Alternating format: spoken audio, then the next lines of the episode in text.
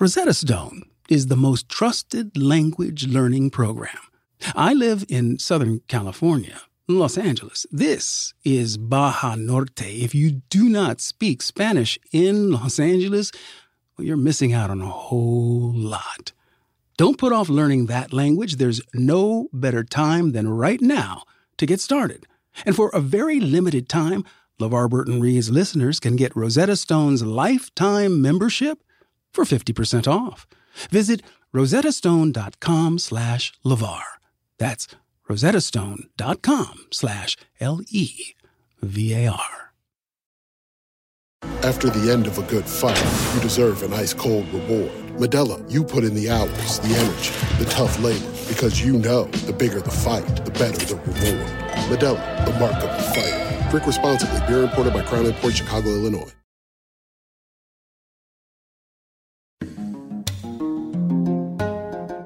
LeVar Burton Reads is supported by Audible. Audiobooks are great for helping you be a better you. Whether you want to feel healthier, get motivated, or learn something new. And with an unmatched selection of audiobooks, original audio shows, news, comedy, and more, Audible has all of the audio content you need to start your year on the right foot. And if you need a place to start with Audible, search for Kelly Link's collection of incredibly imaginative and fantastic short stories entitled Get in Trouble. You will definitely be in for a fun adventure. Whether it's on your phone, through your car, from a tablet, or at home on an Amazon Echo, you can get through tons of books while doing almost anything. And Audible even lets you switch seamlessly between devices, picking up exactly where you left off.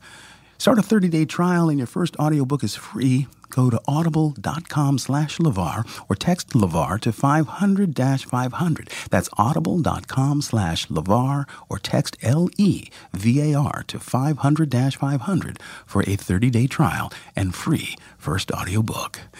You can do it with audiobooks. Hey, y'all. If you are in the Chicagoland area and want to come to a taping of the podcast, I'll be doing LeVar Burton Reads live on March 23rd, and this is a brand new development. My guest will be Nnedi Okorafor. I'll be reading another one of her stories with live musical accompaniment, and Nnedi and I will sit down for a conversation afterward. That's March 23rd at the Fourth Presbyterian Church in Chicago, part of WBEZ's podcast Passport. Tickets are available at WBEZ.org forward slash events. That's LeVar Burton Reads Live. I'll see you there, but you don't have to take my word for it.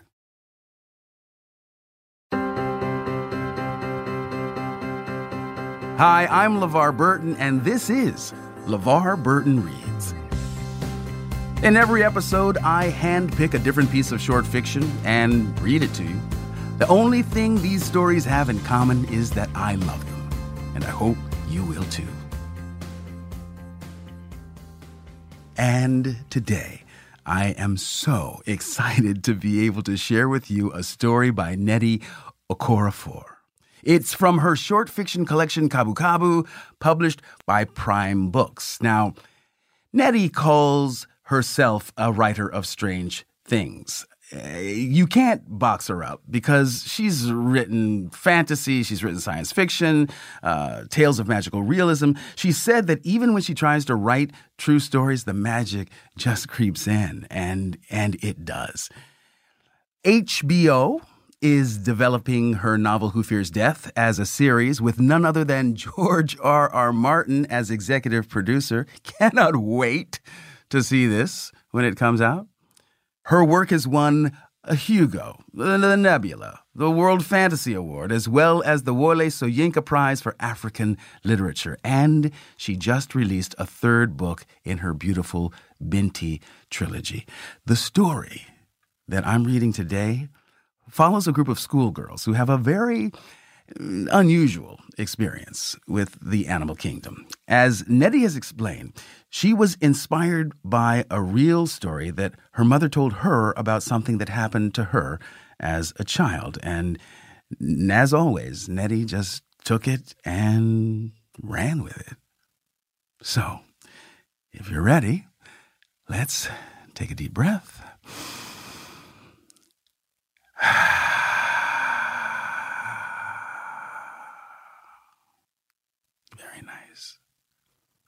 The Baboon War by Nnedi Okorafor.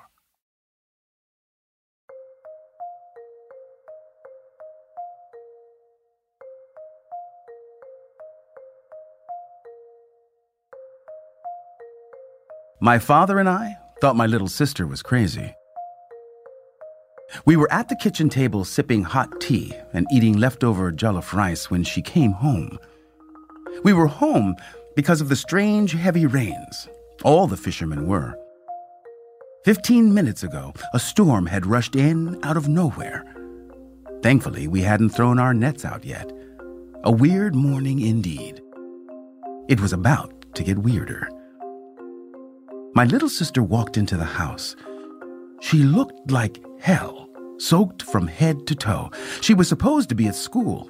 My first thought was that the odd storm had torn the roof off the school, but the entire school, roof and all, was made of concrete. She'd have been safer there than in the house. Then my heart leapt as I noticed the bleeding cuts and scratches on her cheeks and arms. There was a deep gash in her left leg, the blood running down, staining her white, wet socks red. Her uniform was torn in the front, back, and sides. She was spattered and smeared with mud. Her school books were so wet they were practically mush, but she was smiling, smiling triumphantly. I wondered if she'd taken a blow to the head. My father and I rushed to her. M.M. Oh, my God, what happened? My father exclaimed. He took her face into his hands and touched a cut on her brow. I knelt down for a closer look at the gash on her leg. I shuddered. It looked more like a series of small puncture wounds. What the hell did that? I wondered. Come, sit down, my father said. He didn't wait for an answer, pulling her to the dinner table and sitting her in one of the chairs. My sister giggled as she sat, and my father and I gave each other a worried look. I quickly prepared a cup of tea for her. Put in two tea bags, she insisted in her high voice. I frowned. She liked her tea bitter, but too much caffeine stunts your growth. Granted, MM was already tall for a 10 year old, but we certainly didn't want to stop the process. A tall woman in our clan fetches a high bride price, and with such height, not even her husband will mind if she went to school past her teens. MM was definitely made for school. Not only was she at the top of her class, but she loved both reading books and the work and craft of fishing. I looked at my father. He nodded. Just for today, he said. I set the dark tea in front of her. She didn't move to take it immediately, as she normally did. She loved tea. She always snatched at her cup of it, afraid that my father or I would change our minds and take it away. Instead, she played with the bracelet around her wrist as she gazed at her tea. She'd made it from three tiny bronze bells she found on the beach a few weeks ago after a torrential storm. The night before, some fishermen said they'd seen something like a falling star streak across the sky and land in the forest that borders the water. I didn't think anything of it at the time. People are always seeing strange things in the forest. I myself have seen several tungwa floating amongst the trees as I've canoed my way home at night. I flashed my torch on one once. Tungwas really do look like floating skin balls. This had dark brown skin. The little bells my sister had found looked harmless and common, like something that might have fallen from a girl's fancy dress or a child's toy.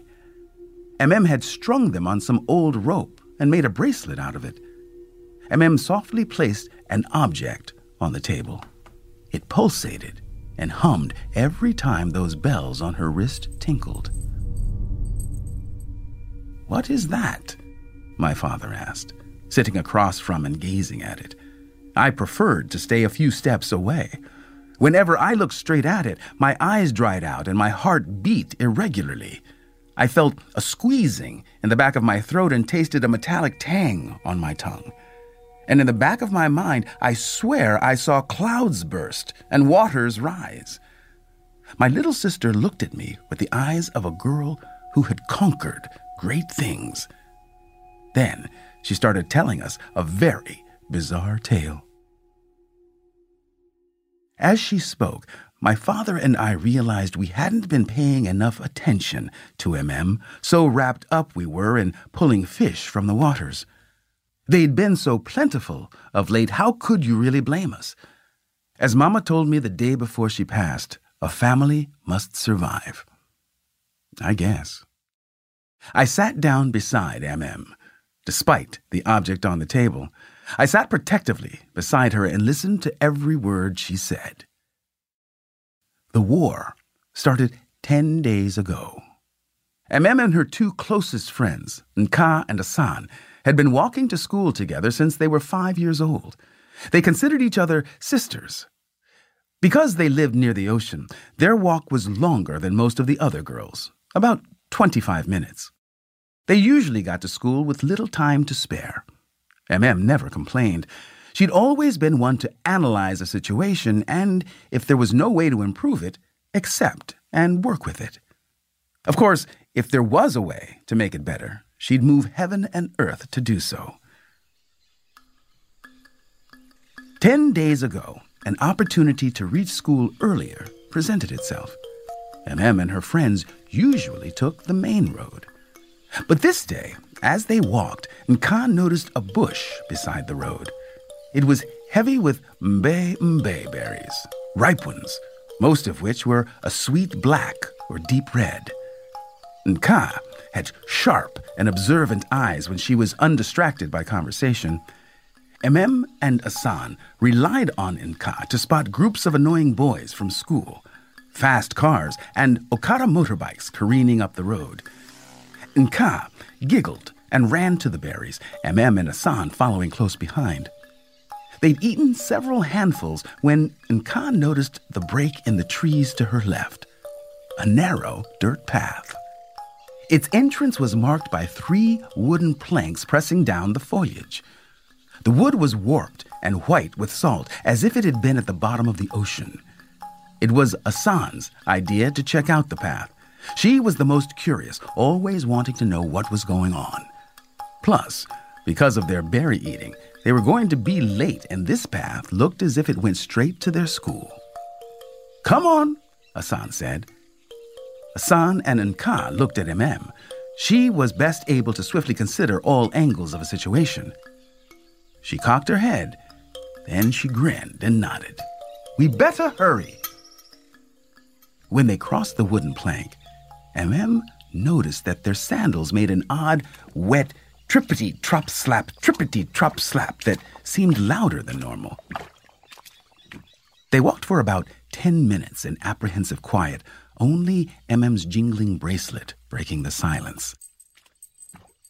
The path was squishy with mud, and the air smelled swampy, yet MM saw no standing water or pond anywhere. Something hissed softly from nearby. Something else whispered. MM assumed the noise came from birds or some other small beast. The clicking sounds were probably insects. MM heard bushes and grasses being brushed aside. Three times, large seeds fell from the trees, almost hitting MM. Maybe it wasn't such a good idea to try the path, MM mumbled. A moment later, it started raining. All three of them cursed. It hadn't looked like rain at all when they'd left home. Shh, Asan suddenly said, whirling around. What? MM shouted over the sound of rain hitting leaves. I didn't. Quiet, Asan snapped, wiping her wet face.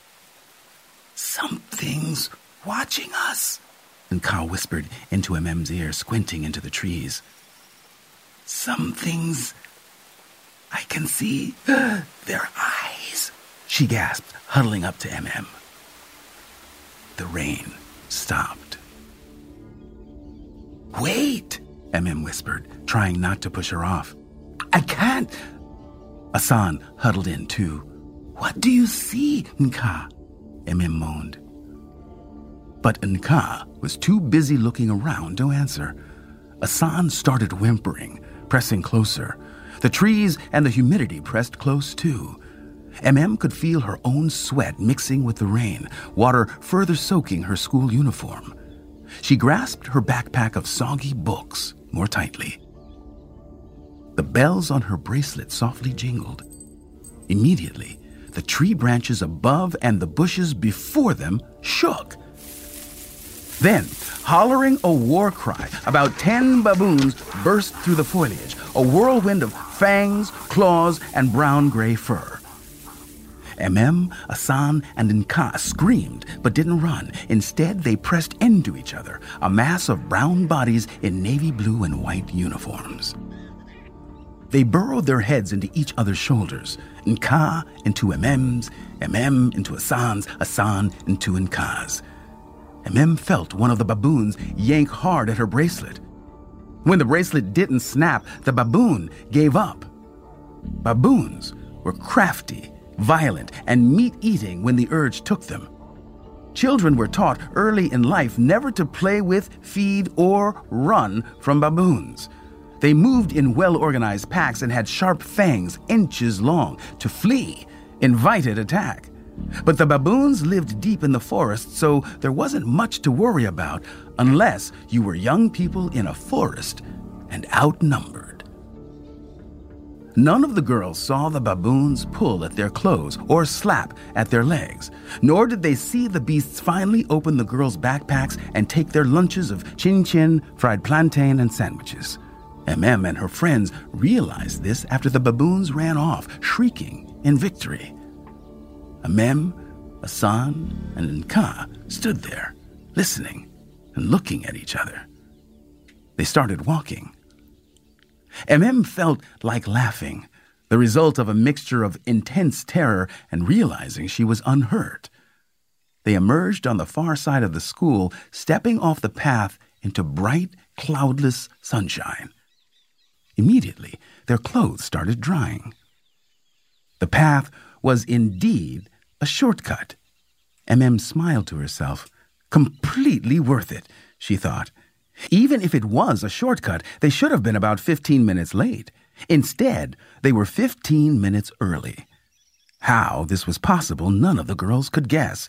None of them cared. MM looked at her friends, and they grinned and slapped hands. Nothing good comes easy, MM said. That was crazy, though, Nka said. Ah, ah, I thought we were going to be eaten alive, oh? Asan said. They laughed. MM plucked at her clothes. Nice, she thought sarcastically. Still, she couldn't help but wonder what it was all about. Baboons may be crazy, but there was usually a reason behind their madness. But then again, the baboons had stolen their lunches. But what of the rain? She thought. She shrugged. Near the ocean, weather always did whatever it wanted, and no one questioned it. The next day, they took the path again. They hadn't planned to, but in a way they had. After finishing her homework, MM packed her lunch early, taking extra care to wrap her orange and biscuits with paper and a tight rubber band and placing it deep in her backpack. Her friends later told her that they too had secured their lunches. However, none of this made a difference when they got halfway down the path.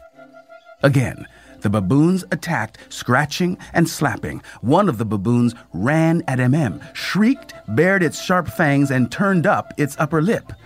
MM almost wet herself as she stumbled back, raising her hands to shield herself against the insane creature. The jingle of her bracelet seemed to infuriate it even more, but she didn't know what to do. Again, it started raining, and again, their lunches were stolen. Despite it all, once again, the girls made it to school impossibly early, with nothing more than a few scratches from running through bushes and shoving branches aside. They did this nine days in a row. Each time, the baboons attacked, but the attacks grew progressively worse, too. They'd snap at MM and her friends, lash out with their claws inches from skin. MM knew that sooner or later one of them would get seriously hurt. MM and Nka would buy little snacks like boiled eggs, cashews, and peanuts to eat during lunchtime. They would share with Asan, who never had enough money to buy lunch. They told no one about their ongoing war with the baboons. It was an unspoken pact between them. But they were not going to let the baboons drive them off their chosen path. Not for anything. It just didn't seem right.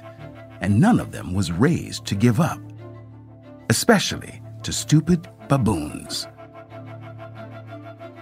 On the ninth day, MM realized she was angry.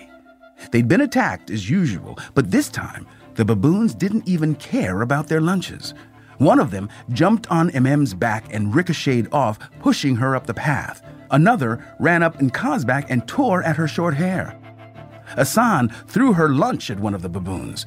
They merely stepped aside, hissing their warnings as the three girls ran up the path to school.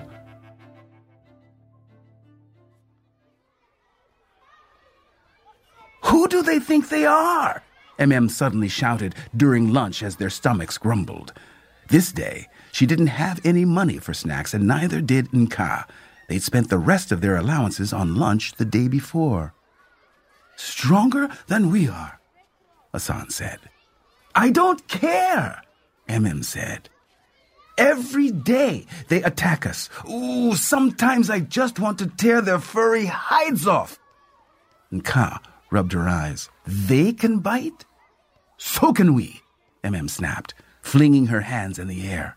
Her bracelet's bells jingled angrily. I'm sick of it. This can't go on, and I'm not going to stop using the path. I'm not going to be driven off by some some idiotic monkeys. Nka nodded rigorously. That would mean they'd win. We shouldn't let them win, she said. Why don't we just hide most of our food in our clothes? Asan said. And let them steal the stuff we keep outside our person? That's stupid, Nka said, sucking her teeth. You think the baboons won't smell the food on us?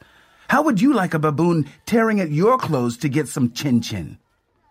They don't care about the food, MM said. And they were tearing at us today. Maybe we should try paying them, Nka said.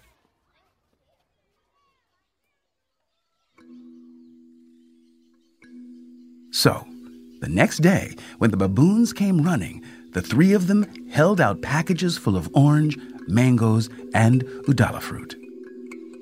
This is our payment, MM shouted. But the beasts kept coming, howling their war cry.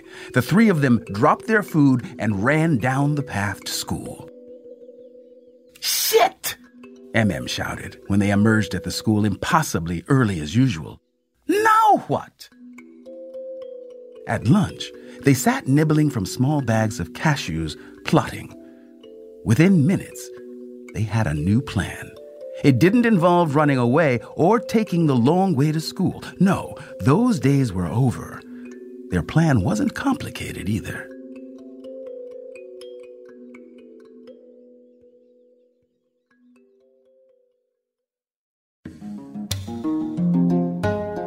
LeVar Burton Reads is supported by Audible. Audiobooks are great for helping you be a better you. Whether you want to feel healthier, get motivated, or learn something new. And with an unmatched selection of audiobooks, original audio shows, news, comedy, and more, Audible has all of the audio content you need to start your year on the right foot. A great place to begin is Kelly Link's collection of short stories, Get in Trouble, which was a finalist for the Pulitzer Prize. Her stories are funny, dark, and they're fantastic read aloud tales by a bunch of talented narrators. That's Kelly Link's Get in Trouble.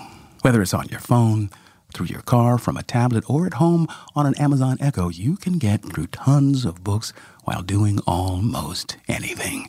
And Audible even lets you switch seamlessly between devices, picking up exactly where you left off. You can start a 30-day trial, and your first audiobook is free. Go to audible.com slash LeVar or text LeVar to 500-500. That's audible.com slash LeVar or text L-E-V-A-R to 500-500 for a 30-day trial and free first audiobook. You can do it with audiobooks. Now, let's get back to our story.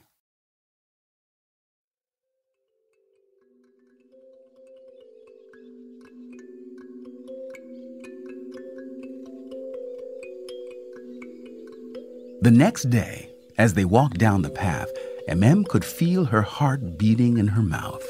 Her palms were sweaty. She opened her mouth to breathe. The forest felt especially close today. Above, clouds gathered quickly. She held her bracelet, silent. Ten days of being robbed and harassed will do strange things to a person. Some people will retreat and withstand whatever hardship they must in order to avoid being robbed again. Some will just stand there, indecisive.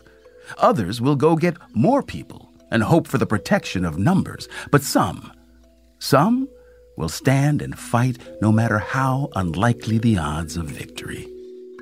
MM's father was fond of saying that some people carry the spirit of warriors that this spirit doesn't change just because one is reborn into the body of a tiger, rat, butterfly, tree frog, or even a little girl. That this spirit will always be looking out from within whatever vessel the unknown has placed it within. That it will look upon the world as a place where it will never be dominated. MM could relate to this, as she knew her friends could too. Maybe that was what attracted them to the path in the first place. MM felt a surge of excitement and anticipation. She was eager. She led the way, then Nka, and then Asan. They carried books in their backpacks. They carried no lunches. They were silent as they walked down the path, backs straight and necks rigid. They listened watching the trees and bushes. They walked for five minutes. This was the farthest they had ever gotten without being attacked. MM laughed and said, I guess they only come when there's food. But then they came. They came faster and harder than ever. There were over 15 of them this time. MM, Nka, and Asan formed a circle, their backs to each other.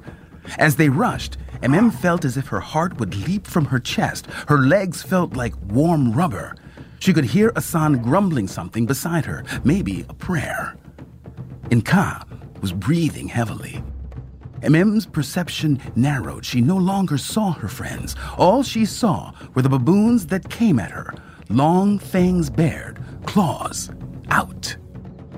They looked twice their size, with their brown gold fur aggressively puffed up, their orange eyes wide. MM's foot connected with the face of one baboon. It grunted, knocked back. Her fist connected with another's chest. She felt a satisfying crunch. At the same time, she punched another in the head, her bracelet jingling loudly. It started raining, heavily. Even as it fell to the side, the baboon she punched managed to snap its mouth dangerously close to her arm. Another sunk its teeth into her left leg. She felt a searing pain in her back as another slashed at her flesh with its claws. She didn't make a sound, her eyes, nostrils, and mouth wide, taking in air, smell, and sight. She kicked and punched and scratched and bit her mouth filled with fur and baboon skin. She spat it out, saliva and blood dribbling down her mouth. Her short nails dug past fur to skin to fat to muscle. She screamed a warrior's cry as she stomped hard on the head of the baboon she knocked from her leg. Its head caved in, white, gray brain squishing out. Some got on her sandal, its jelly like warmth wetting the skin on her foot. She smelled salt, copper, and soil. Every sound was razor sharp. She slapped a baboon away. Instinct told her to run for her life. All she heard was her breathing. Her mouth tasted tangy and bitter. All she saw was the dirt path, bushes and trees to her right and left. Her feet splashed through wet, slippery mud. She fell. She got up. She ran. She slapped at branches, stems, and leaves. She felt no pain. Not yet.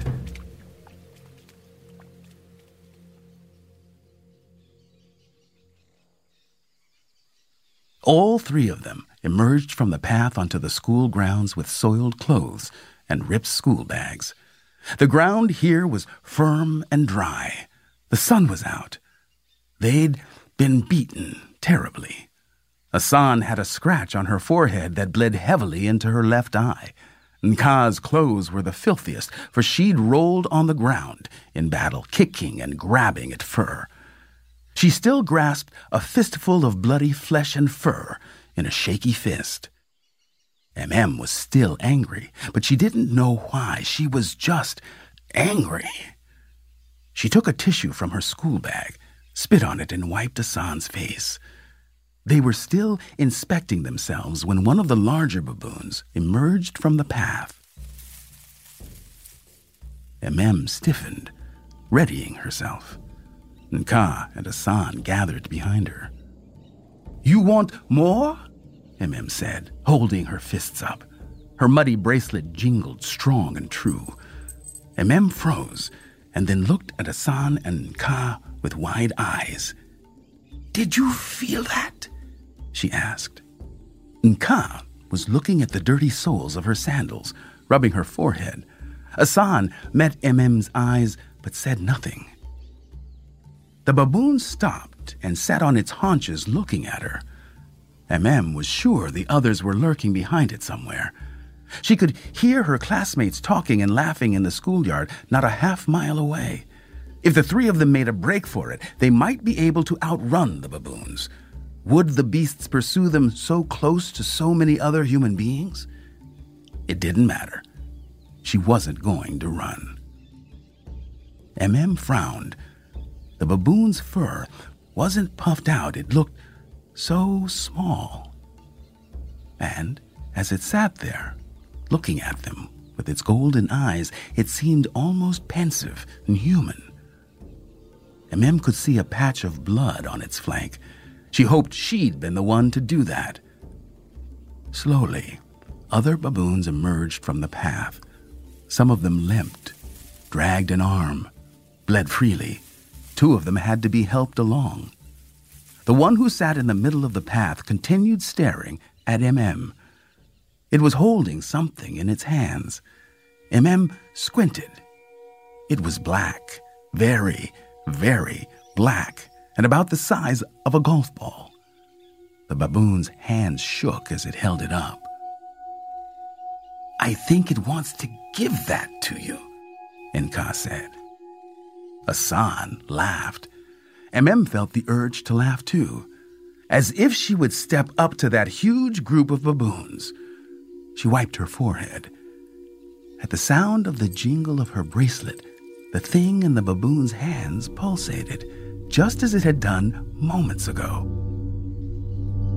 Then, doom. This time, she was sure the ground shook. The deep sound made her teeth vibrate, her skin prickle, and the inside of her nails itch. Behind her, in the schoolyard, she heard people exclaim with surprise. Suddenly, the day grew cloudy. There was a rumble of thunder in the distance. What is that? MM whispered. Go get it, Nka said, pushing her forward. I think we won it. What? MM asked, looking back at her. Nka was odd, and despite the blood dribbling from a cut on her chin, she was smiling.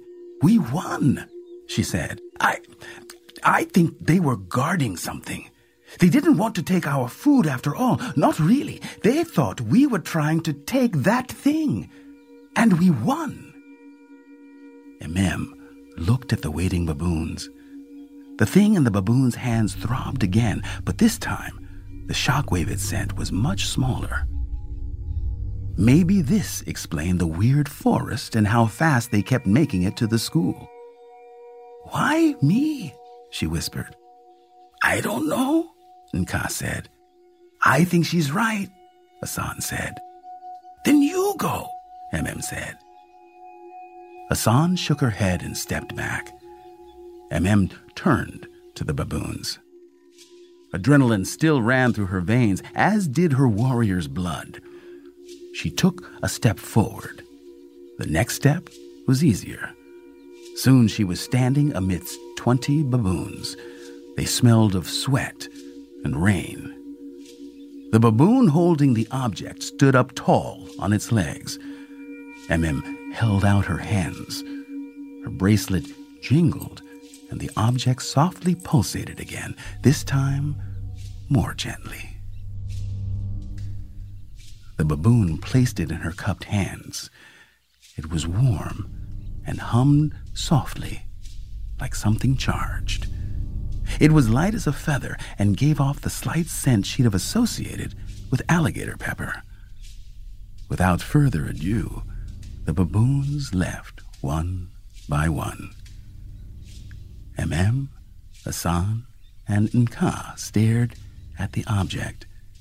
It was like holding a piece of midnight. MM could see twinkling stars and the vast darkness of space inside it. Nka and Asan refused to touch it.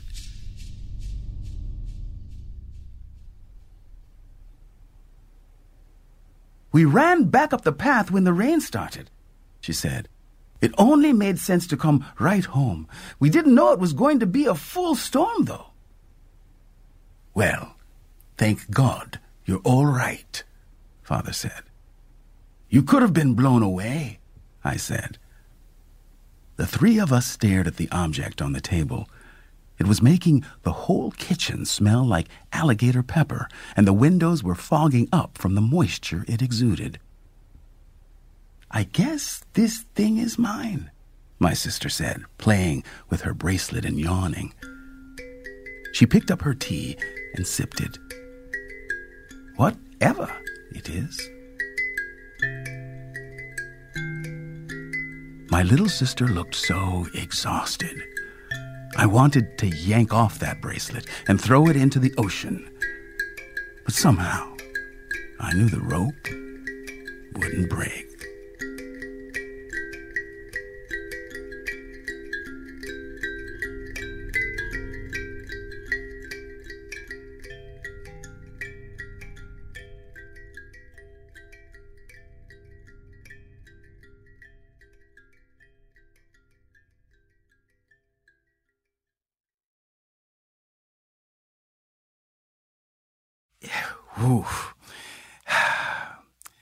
It is an incredibly cinematic story. I love the way Nnedi writes. I love the visual imagery. I love the sense of of fullness that she brings to characterization. I love the sense of time and place and space that she delineates so clearly, so acutely.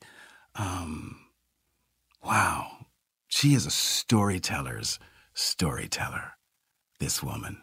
Um, and she is really, really gifted, masterful, masterful writing.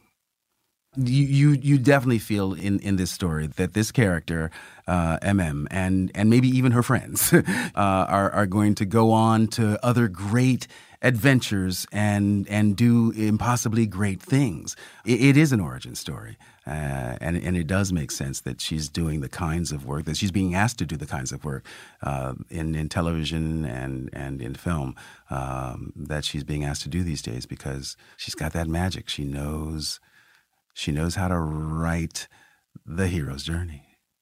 She really does.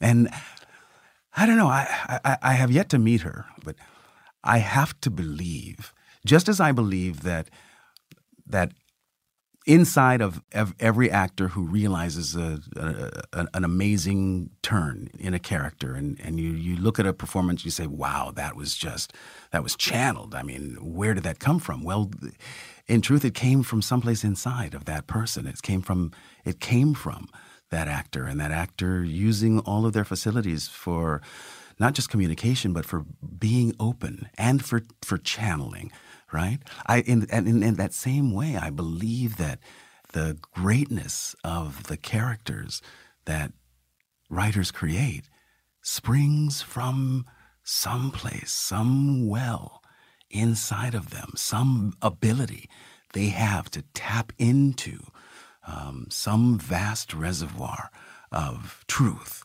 um, and and deliver that to us as story. That's the magic for me. In terms of the inspiration that I like to encounter in storytelling, it's the magic, it's the beauty of humanity that I look for. And, and Nnedi really delivers it powerfully in her work.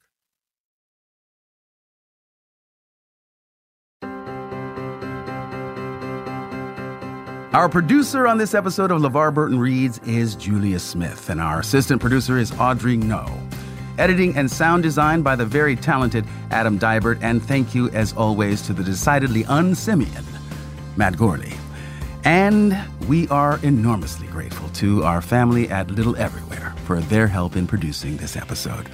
And my great thanks today to Nnedi Okorafor. Thank you, thank you, thank you for allowing me to read your story. You can find it in her collection entitled Kabu Kabu, published by Prime Books. And if you want more Nnedi, check out the physical books or the audiobooks of the Binti or Akata series and her novel Who Fears Death. Or, if you're into comic books, and who isn't, she's written a Black Panther series for Marvel called Long Live the King. And hey, if you love the show and want to help other people find it, leave us a rating or a review on Apple Podcasts. And in that review, tell us what story you want to hear me read on the podcast. Thank you to all of you who suggested Nnedi in your reviews or on Twitter. We'll be back next week with another hand-picked story, or if you can't wait that long, listen to the next episode right now on Stitcher Premium. Just go to stitcherpremium.com slash LeVar, L-E-V-A-R, or if you're listening in Stitcher, just tap the menu button in your app and select Premium for one month free. LeVar Burton Reads is a production of Stitcher. Our executive producers are Chris Bannon and Jenny Radelet. I'm LeVar Burton. You can find me on Twitter at LeVar Burton and LeVar.Burton on Instagram. And for the kids in your life, go to LeVarBurtonKids.com to access our Skybrary app. I'll see you next time, but you don't have to take my word for it.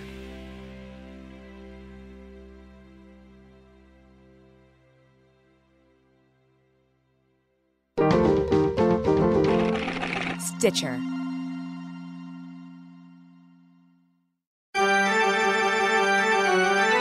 Hi, I'm LeVar Burton, and I was delighted, I say delighted, to be a guest on this week's episode of Paul F. Tompkins' podcast, Spontaneanation.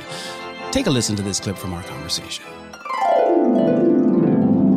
What's like the scariest situation you've been in underwater? Um, I was a member of the first descent expedition team down the Zambezi River in South Central Africa. And in a series of rapids, I fell out of the boat and uh, got sucked in what they call a maytag. It's, it's um, a, a hole created by suction where water is moving in two or more directions at the same time. So I got stuck in this hole and and finally spit out and and then hit my head uh, on on the boat. I have two questions for you. Yeah. Number one, what is going through your mind as you're in that? Mm-hmm. Number two, did the appliance called Maytag come first, or is this a fun nickname? It's a fun. It's a Okay. fun. It's a fun nickname. Fun nickname A fun nickname. violent natural yeah, event. Yeah, exactly. Listen to me on Spontaneanation this week, and don't forget to subscribe to my podcast, LeVar Burton Reads. You can find both on Stitcher, Apple Podcasts, or your favorite podcast listening app. The living room is where you make life's most beautiful memories. But your sofa shouldn't be the one remembering them. The new life resistant, high performance furniture collection from Ashley is designed to withstand all the spills, slip ups, and muddy paws that come with the best parts of life. Ashley high performance sofas and recliners are soft, on trend, and easy to clean. Shop the high performance furniture in store or online at ashley.com. Ashley, for the love of home. For over 130 years, McCormick has helped you make mom's lasagna to keep her secret recipe alive. Take over taco night. No matter how chaotic your day is, conquer the bake sale, even if you get to it last minute. And craft the perfect Sunday brunch when it's not even Sunday. Because with McCormick by your side, it's gonna be great.